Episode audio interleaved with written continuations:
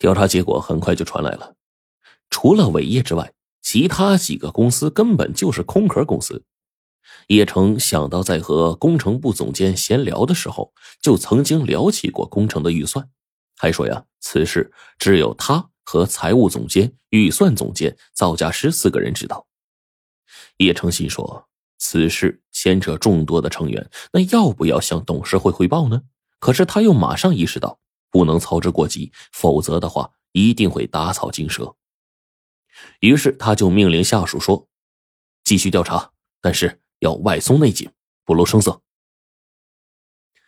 接下来，叶城就启动了新的招标工作。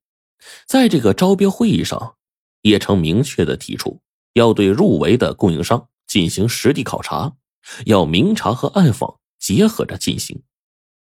很快就有几家新的供应商啊进行了投标。这天，叶城下班刚回到家。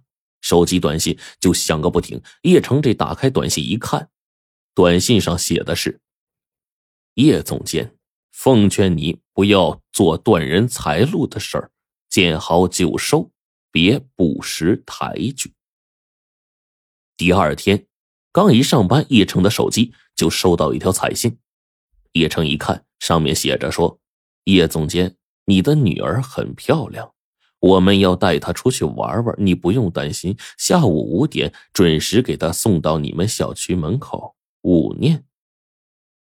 叶成是吓出了一身的冷汗呢，他赶紧联系妻子，然后开车直奔幼儿园，和赶来的妻子四下寻找，根本不见女儿的踪影。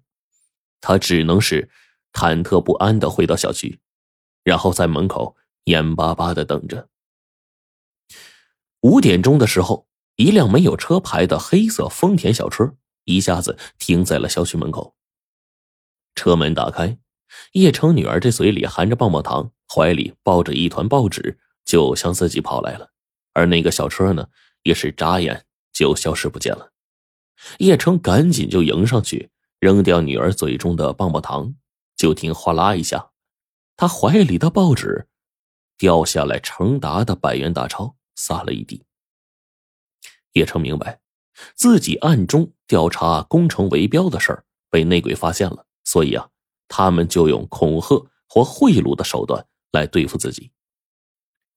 叶成一想，明枪易躲，暗箭难防啊，便立刻安排妻子和女儿到哥哥的家里暂避风头。那隔天呢，叶成就如数上缴了贿赂款，因此啊，他受到威胁的消息也是传得沸沸扬扬。迫于形势和压力，他只得下令暂停审计调查。然后接着，他又接到了通知，要他明天到三亚出差，参加行业的内部审计论坛。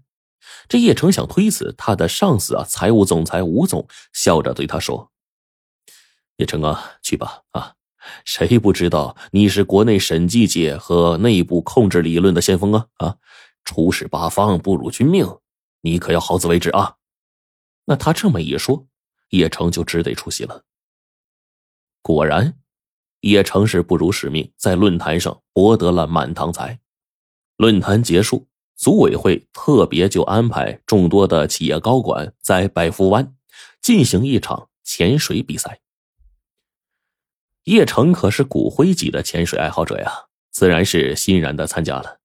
体检完毕，下午。就举行了潜水比赛，叶城瞄了瞄竞争对手，他就发现，在这个参赛者中有一个新面孔，是一位身材曼妙、风姿出众的少妇。那比赛规则也很简单，谁第一个下潜到水下百米之外，扒下指示浮标上的大红旗，并且安全的浮出水面，就是冠军。组委会的人员特地讲明了规则。而且再三嘱咐说，越往水下潜，温差越大，压力越强，光线就越暗，说不定还会遇上暗流。现在想要放弃比赛还来得及。哎，果然十几个企业高管当场就退出了比赛。组委会的人员一声枪响，选手们纷纷入水，叶城也是一个猛子啊，就往下潜。他透过专业的面镜，很快就看到了大赛的浮标指示牌。眼看着已经快夺冠了，叶城只觉得头顶掠过一个身影，一串水泡之后，叶城发现那个曼妙的少妇已经跟上来了，大有超越自己的气势。叶城不由得暗暗佩服啊，好身手，巾帼不让须眉呀！他再回头看，就发现偌大的海底只剩下自己和少妇雌雄对决了。叶城一股劲儿，又是一个猛子，舞动着潜水靴，摆动着脚蹼，一口气就沉到了浮标的跟前儿。他随手就拔起了那枚胜利的旗帜。然后上浮了几米，等他再四下查看的时候，突然觉得刚才在身旁的那个少妇怎么没了踪影啊？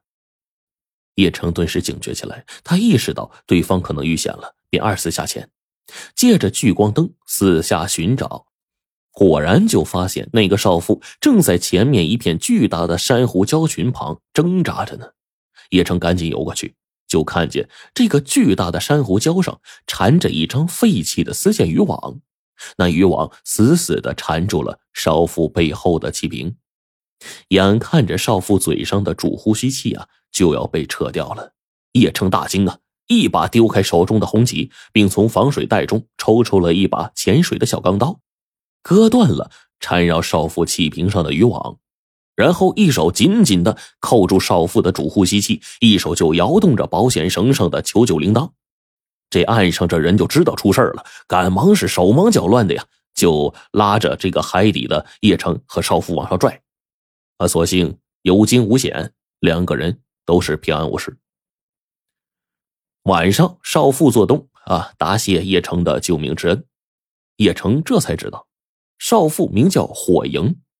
是一个美资企业的中方代表，平时呢也喜欢潜水。叶城一听就笑了，水火不相容啊，难怪火总下水遇到危险，看来是五行相克呀。火营是笑着点头。啊，宴会之后呢，他就拿出了早已准备好的百福湾的当地特产金尊红珊瑚送给叶城，表示感谢。叶城也推辞不过，只得收下。然后呢，回头问了一下当地人这价格，他就后悔了。原来啊，这个珊瑚的价格可是不菲啊，手中的一尊至少是五万美刀。叶城回头再去找火营的时候，哪还有人影了呀？他再次去找到组委会啊，也被以不方便透露与会者私人信息为理由给弹了回来。叶城后悔，那也无济于事了，只得是把他先空运回家。